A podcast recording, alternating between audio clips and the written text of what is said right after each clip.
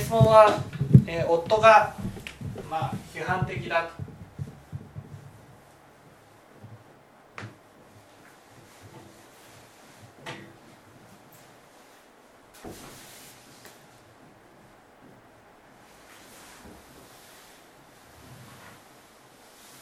ね、なんで批判するんでしょ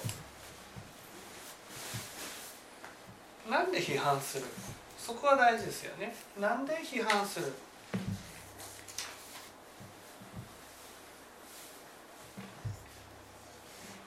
なんで自分の方を認めてもらいたい自分の方自分を認めてもらいたいうんうんうんうん味方になってほしい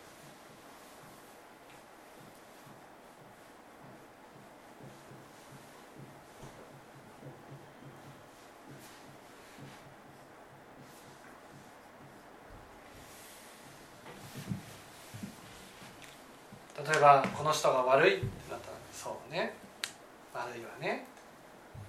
ね。その悪いこの人のことが悪いっていうふうに言うのは本当に悪いと思って悪いと言ってると思います。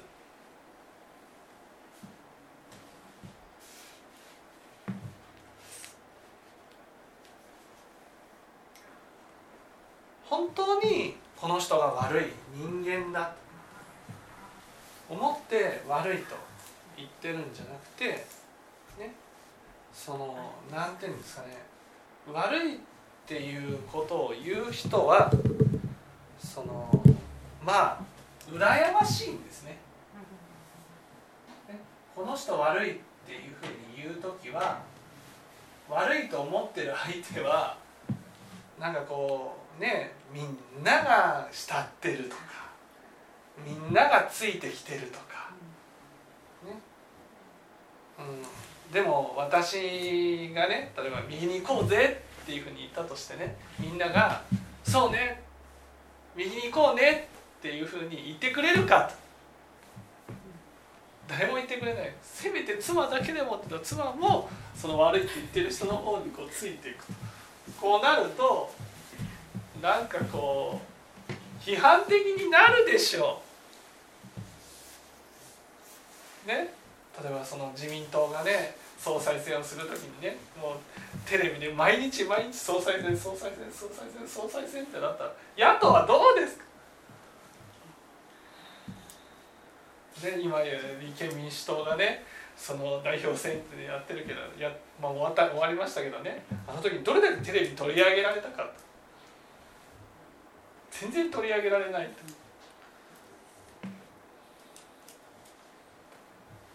ああいうの見てね。野党がそれはねあのなんていうんですかね批判したくなる気持ちもわかるでしょ。もう与党のやることはみんな注目してねいると。野党がいろいろ言ってもね誰も注目してくれないと。そ人間っていうのはね批判がしたくなるんです。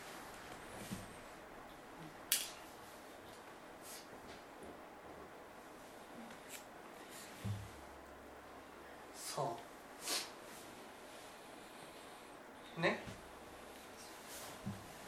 清盛さんがこうななんかねみんなからなんか注目されてないってなったらね。そうするとなんていうんですかね。そのご主人としてはねすごくこう清盛さんに自分を重ね合わせるわけですよ。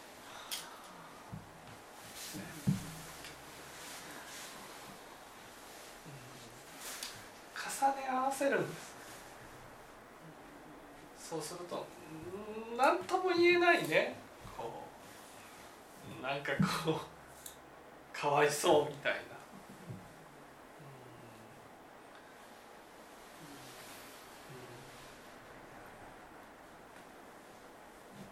そういうね気持ちになるわけです。僕と同じみたいそう僕と同じ。清盛さんも僕と同じや。全然注目してもらえんや。説法しに来ても来てもらえんや。話しかけて軽視して。あれはね清盛さんが軽視されてることが許せないんじゃないんです。私のことがこの人からじゃないんですよですかね。みんなから軽視されてると。いうことがすごく寂しいんですよね。だから寂しいんです。ご主人は。本当に寂しいんです。寂しい。で批判する人っていうのはねその特徴としてその寂しさを何かねこう正しさというものを身につけること知識とか、ね、そういうものを身につけることによってどうだ俺はこんなにも知ってるぞ。こんなにも分かってるぞ。だからみんなひれ伏せひれ伏せ愚民どもみたいな。ねだから本とかものすごい読まれる。そうそうそうそうそうそうそうやって知識をね身につけたらその人はついてくるんじゃないか物もたくさん買うのもそういうことそうそうそうそう。寂しいから。寂しいから。寂しいか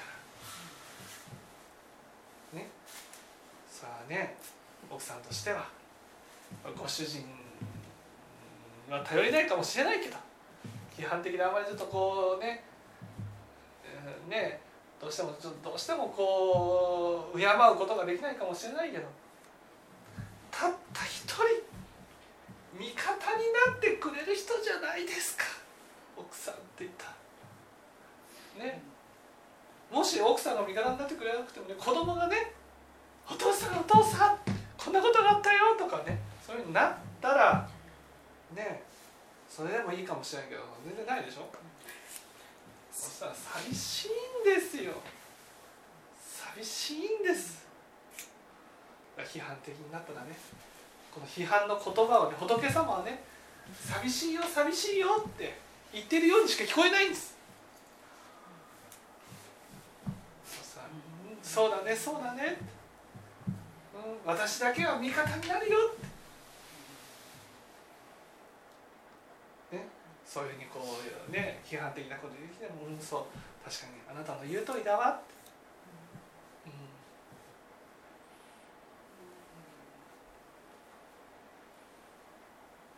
そうやって味方になってあげてね。欲しいんですよね。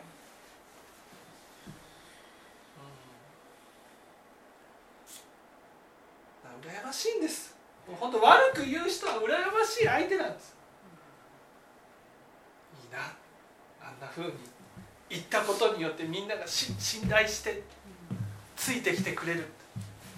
いいな。あんな風になりたいな。よく言ってた言葉が、まあ、神田さんが右に行けって言ったらみんな右に行くっていう、ね、そういうことをよく言ってたんですね。うんうん、で神田さんがこうするぞって言ってだからもうみんなそそうそのようにい行くという。そそういうことに批判言ってますそうそう。そう。本当は自分もそうしたいんですよ。俺が右に行くって言ったらみんながねいや。ご主人が右に行くって言うなら右に行きましょう。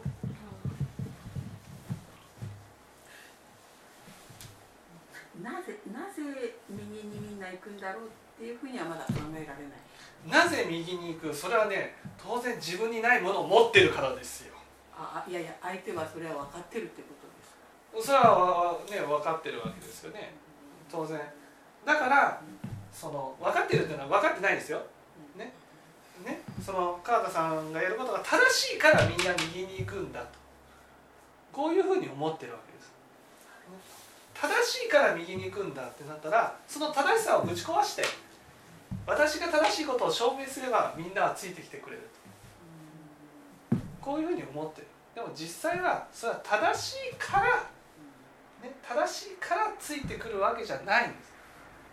わかりますよね？僕が説法して皆さんが聞いてくれるのは僕の説法が正しいからじゃないんですよ、ね、それは僕の言葉には優しさがあるから、うん、だから知識的に正しいことだけを言えば人はついてくるわけじゃないんです。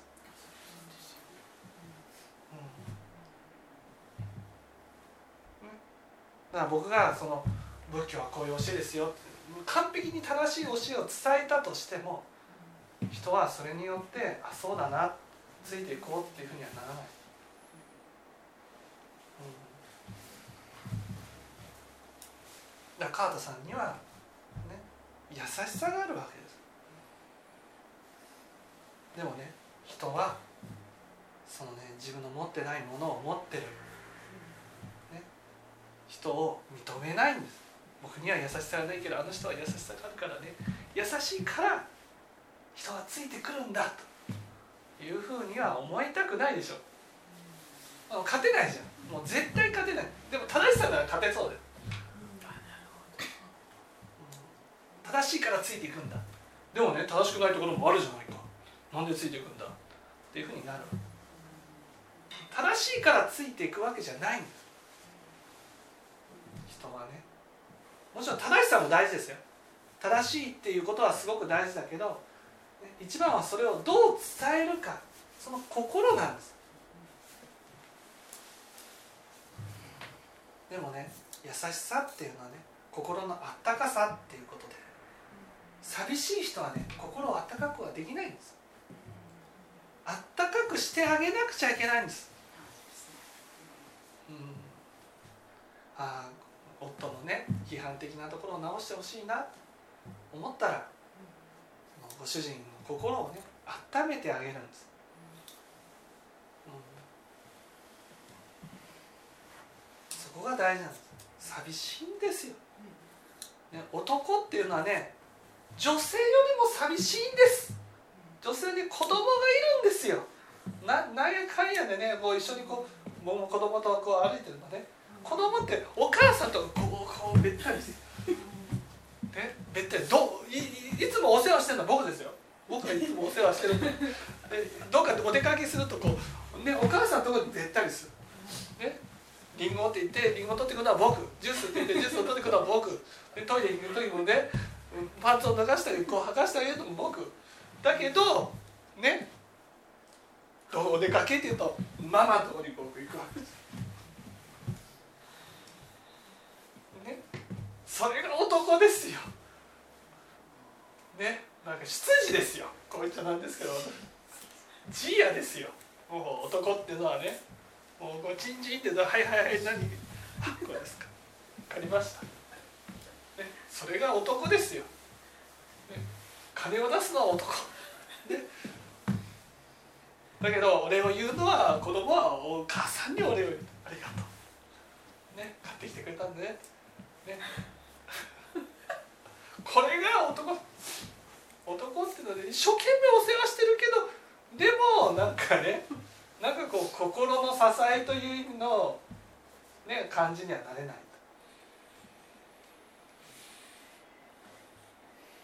だからそのねそのご主人に対してね味方になってあげるんですうん味方になるんです。そうね。そうね。そういうところもあるわね、うん、あったかくしてあげるんですはあそうか。あなただけは私の味方なんだなって。なったらね。ご主人も川津さんに対して批判的になることはなくなるあああの人あの人で素晴らしい人やなって。いうふうになる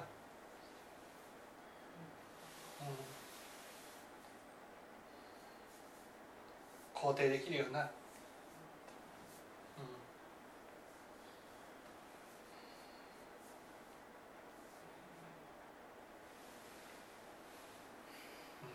あったかくしてあげるんです。あったかくね心をぬくしてあげるんです。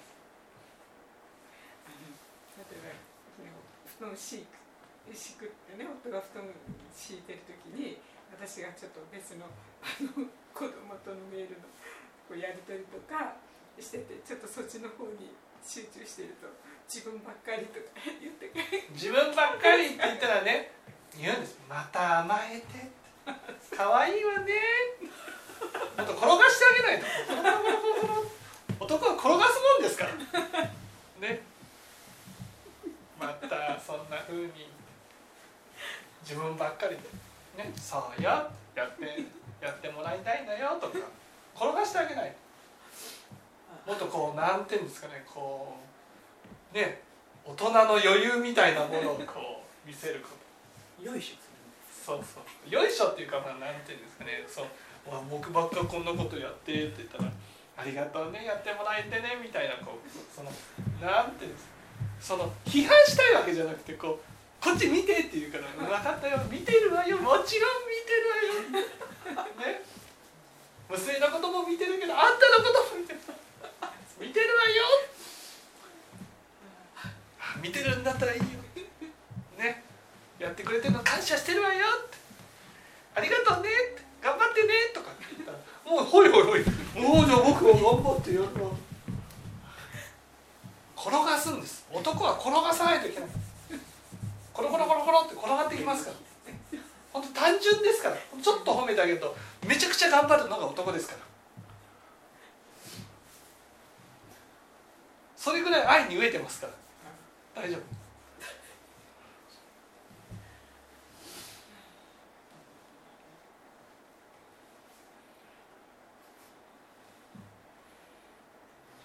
転がすことが転がす。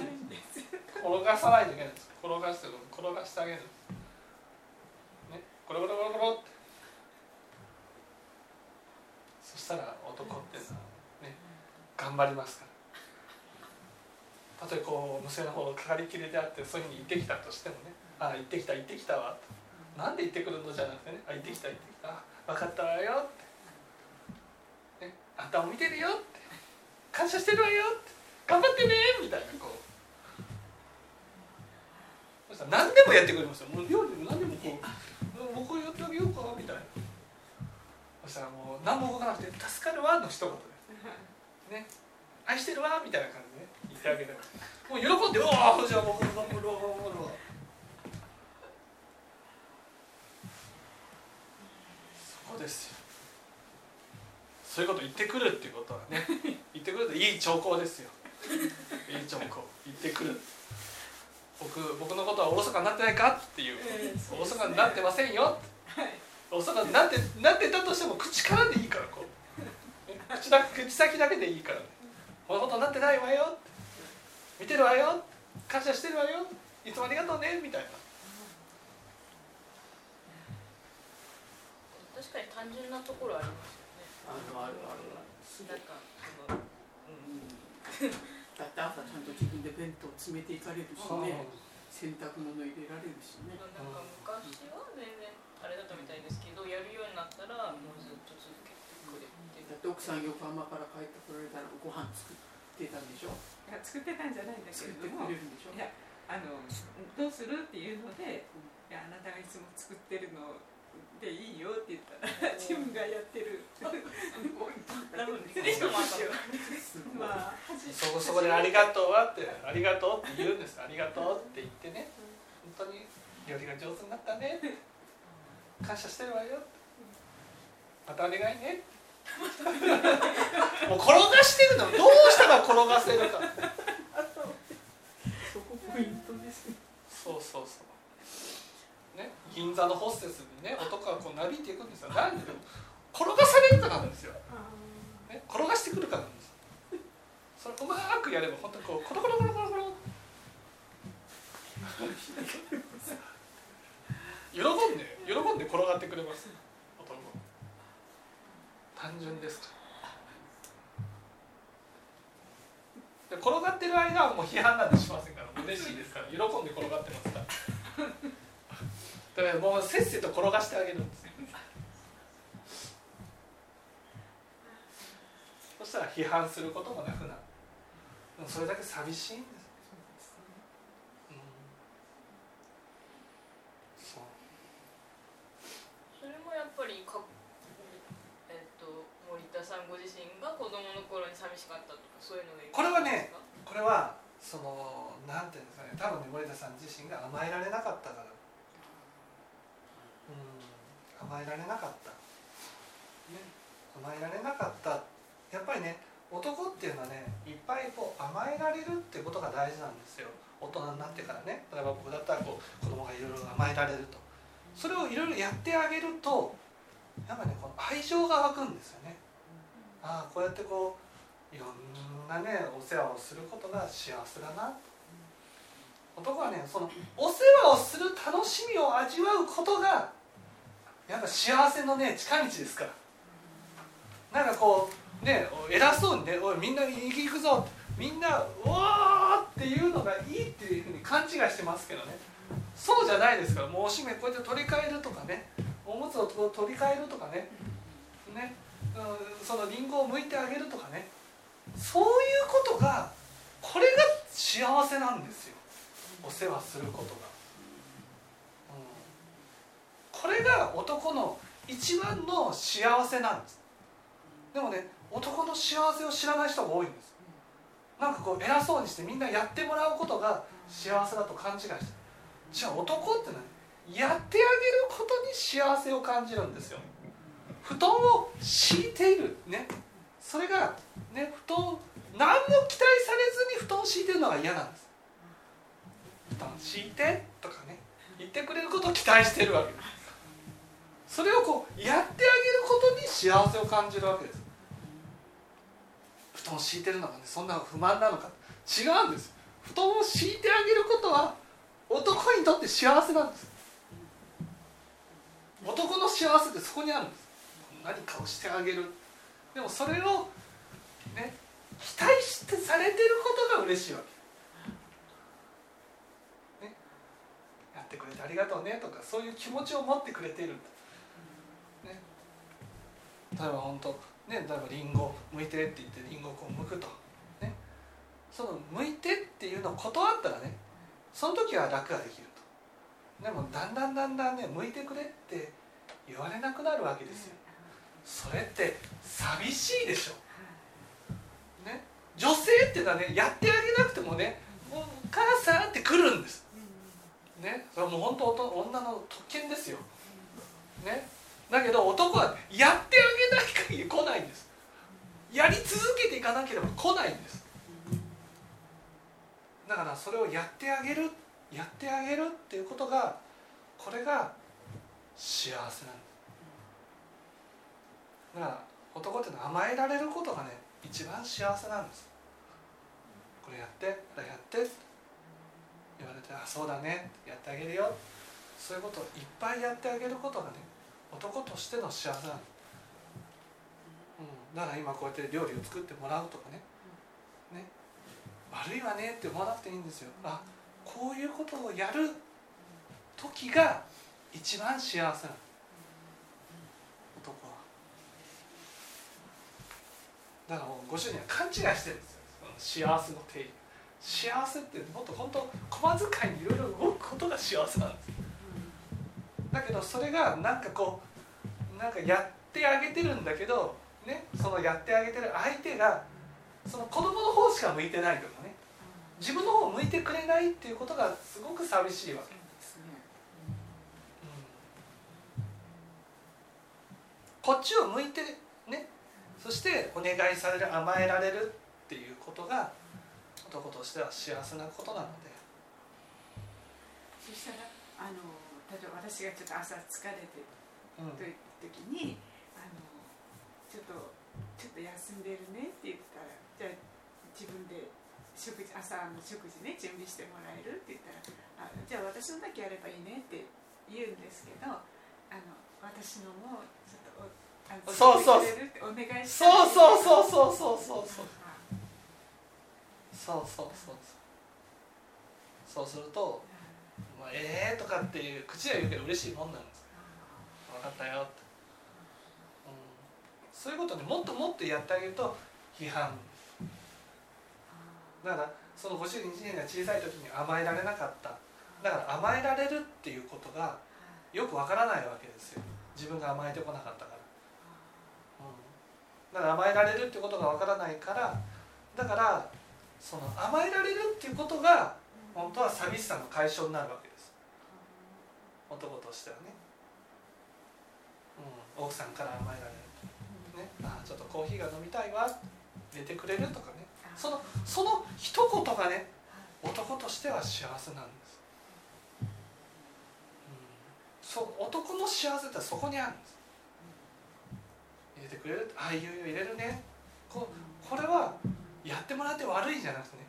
そういうことをやってあげることが男としての幸せなんですやってもらう私がやってあげることがいいのかなと思ってたけどそれだけじゃないんですね。やってあげるっていうのはねはい。それは大事ですよ。やってあげるってことは大事だけどでもやってあげるた時に男っていうのは幸せを感じるわけじゃなくてやってもらった時にねみその前の人がやってくれた時に幸せを感じるわけじゃなくて本当にねやってあげた時に幸せを感じる、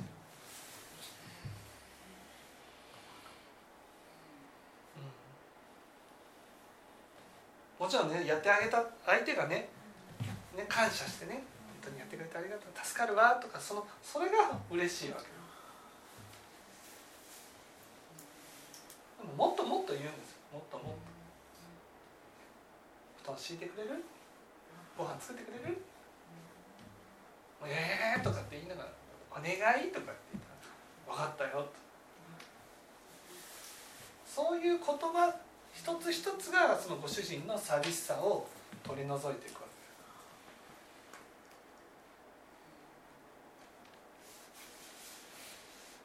そうすると批判的なところもなくなってく。る批判する必要はなくなるだってね役割ができるから男としてはなんか私はご飯を作ってあげなくちゃとか。布団も敷いてあげなくちゃとか。いろいろやってあげなくちゃとか、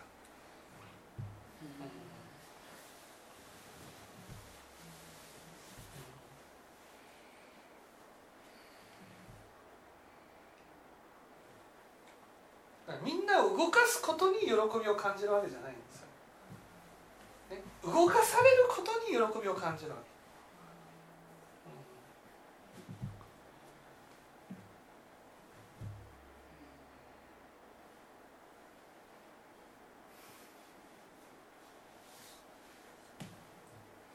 そうだからそういうことをねいろいろやってあげるようになったらねご主人もすごく幸せを感じるようになると思います。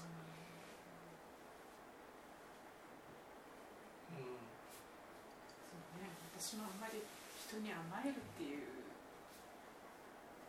ことできなかったように思うんですけど、まあ、夫に対してはこうやっぱ何回こうやってあげなくちゃっていう、まあ、できてないのもいっぱいありますけどうん。思いだけがありましたけどうん。私が甘えるっていうことがそうそうそうそうそうそうそうそうそうそうう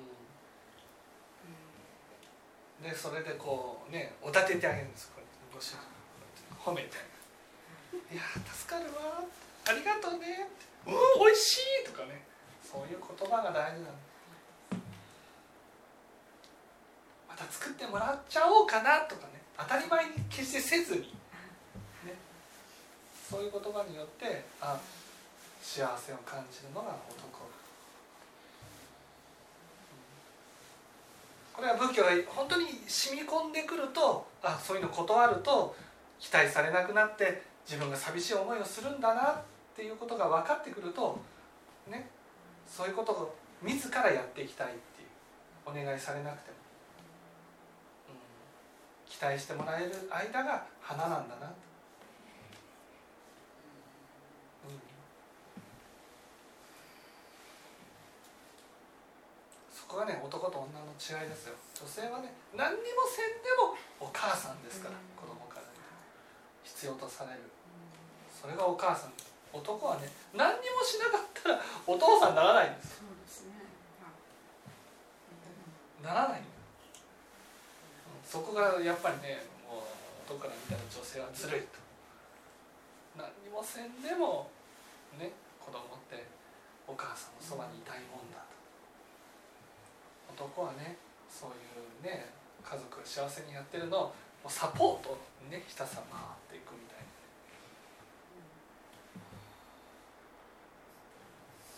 あの誕生日なんかになんかこうプレゼン普段は何もしないのになんかこうプレゼントをししなきゃとか思うのもなんかいやまずはねね。自分の誕生日の時にねもうすぐ誕生日ね何か欲しいなとか、そういうのが大事。何かをしてあげなくちゃねしてあげなくちゃね男っていうのはしてもらうことによって幸せを感じるわけじゃないから、あうん、ぱいいろいろしてもらって誕生日プレゼントをね買ってもらってとかね。それは日頃いろいろしているからね感謝の気持ちでされるのは嬉しいけどね。日頃してるわけじゃない人がねしてもらったとしても全然まあ当たり前っていうかね自分は偉いんだという勘違いはするかもしれないけど幸せじゃないから優越感だけなんです。優越感と幸せは違うから。えっとあの自分がやってもらうというよりも、まあ、夫はあの子供に対してとか孫に対してとか、うん。こうまあ誕生日だからなんかプレゼントをしようという。いやそうじゃなくてそれは奥さんから言うんですよ。あもうすぐ子供の誕生日ね。ね。かあの買ってもらえるとか。ね。頭を下げるのは奥さんだけ買ってもらえるって。買ってもらったらありがとうねあというか森田さんがそういうところはよくややるっていうやるってこと気にするっていう。ああえそれはもう男としてはお金を出すのが役割だという。それがもう本当に家族との縁のつないでいる唯一のつながりみたいなところがあると思うんですね、えうん、でも森田さんがややる前に陽子さんが言って森田さんがやったらありがとうねって言われたのがもっと嬉しい。そうそうそうそうですよねそうそううん私の方から本当は言ってほしいそういうことに対していてほしいわけじゃなくてうんそのそうそうだから奥さんからの願いに応えるっていう形がいいわでその後陽子さんが「ありがとう」ってこう言ったらそうそうあ俺はやってあげたんだそうそうそうそうそう。買ってもらって助かるわ。ってさすがそうそうそう。そういうのがね、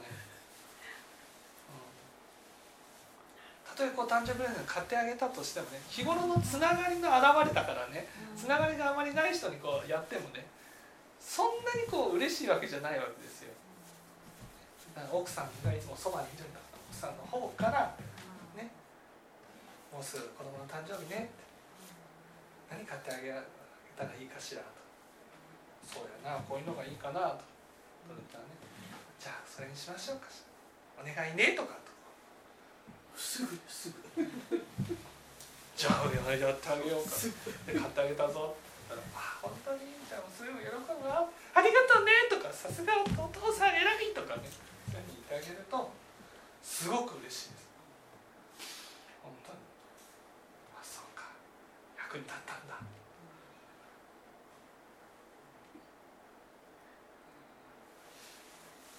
いいですね。陽子さんそういうことしたらご主人も批判的なところがなくなる。やっぱ必要とされたいって、ね、必要とされたい。僕は必要なんだ。いないと困るんだ。っていうのが本当にね心の支えになりますから。批判的な人っていうのはね自分がいなくてもなんかこの世が回っていくっていうかね家族が回っていくとかね。そういうふうに感じるのがすごく嫌なわけ。で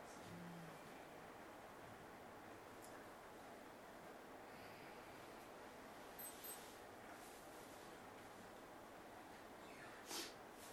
森田さんをこう肯定するっていうかが大事だっていうのは分かるんですけど多分陽子さんもその例えばこの陽子さんの考えとしてこう思うとか伝えたい時もあると思うんですけど、まあ陽子さんに限らずですけどうん。そういう時はどういうことに気をつけて？これはねこういうふうに思う。ね。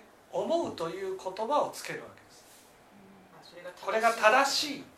ね。正しくなくたっていいんです。そこが大事なんです正しさはご主人にもう差し上げる、差し上げる。私こう思うのよね。いやこれは正しいだろ。う、ん、あなたの言ってることは正しい。でも私こう思うのよね。間違ってるかもしれないけどこうしてほしいの。これがな間違ってるかもしれないけど。この言葉でグーのでもねでね出なくなります、ね、私正しいんだって言って、うん、私間違ってるかもしれないよね。でもこうしてほしいの。ねご主人がこの人間違ってるって言ったとしたらねねそしたらねいやあなたの言ってることは正しいかもしれないけど、ね、私こういうのすごく嫌だなとかねそういうふうに言うわけです。正しいっていうのはあなたにあげます。でもやめてほしいとか。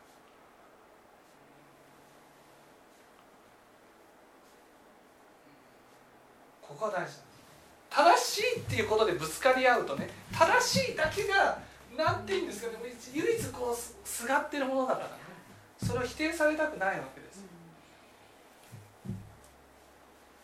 だから正しいっていうことにいいんです。もう正しい正しいね正しいのはあなた正しいよと。こういうふうに肯定してあげる。でもそうそういうことされるとすごく嫌だわっていうことは嫌だなって私間違ってるかもしれないけどそういうことするとすごく嫌だからやめてほしいわって。ったら、ね、ご主人もそうかその嫌かって、うん、じゃあ気をつけるよって。でも正しいよね、うん、正しいよそれでいいわけです。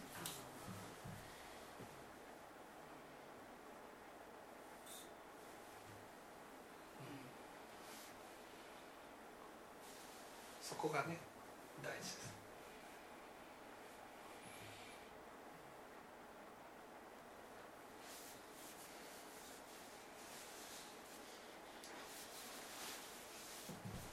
ここがねできるようになるとご主人は本当に何ていうんですかね。あのこの人この人じゃないとダメってなります、この人じゃないとダメ。うん、この人がいないとダメだ。この人のために生きよう。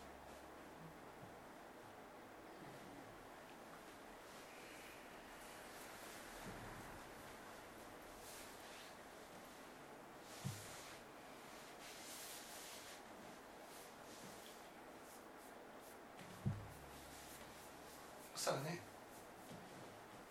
奥さんからねいや批判的なところはあなたが正しいかもしれないけど直してほしいわって言うだけでね。直すように努力してください。ポンと出ることもあるけどね。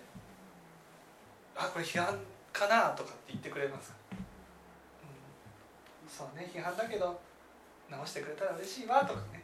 直さないとダメでしょうじゃなくて嬉しいわとか。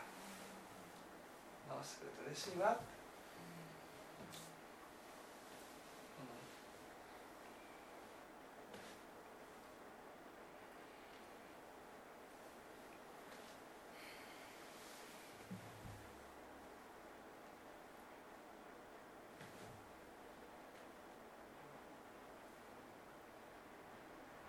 子供の子供に言う言葉とちょっと 共通する面がありますねこうしてくれたら嬉しいとか。うん。